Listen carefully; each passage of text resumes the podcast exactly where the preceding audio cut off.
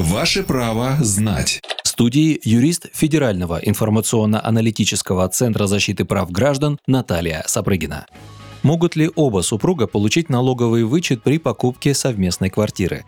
Да, это возможно. В соответствии с положениями статьи 220 Налогового кодекса оба супруга вправе претендовать на имущественный вычет, независимо от того, кто из них внес плату за жилье и на кого оформлены правоустанавливающие документы. Исключением является наличие брачного договора. Итак, с 2014 года закон разрешает вернуть 13% налогового вычета каждому супругу. Это касается как затрат на покупку квартиры, так и затрат на выплату процентов по ипотеке. Причем вычет в пределах 2 миллионов рублей вправе получить каждый из супругов.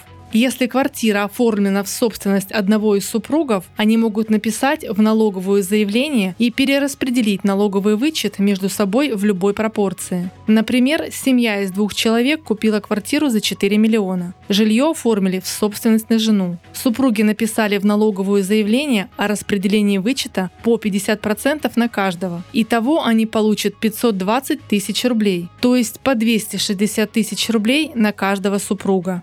Что касается процентов по ипотечному кредиту, то они распределяются в соответствии с долями каждому супругу, но не более 390 тысяч рублей на человека. Заявление о перераспределении долей по квартире пишется супругами один раз, а о перераспределении процентов по ипотеке разрешается писать каждый год разные.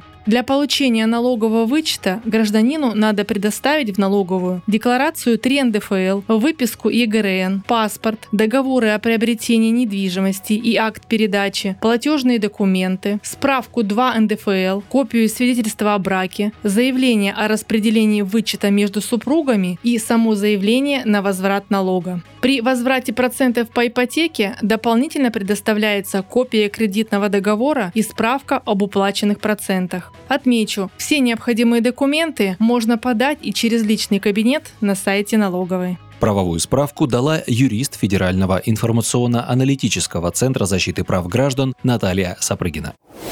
Ваше право знать.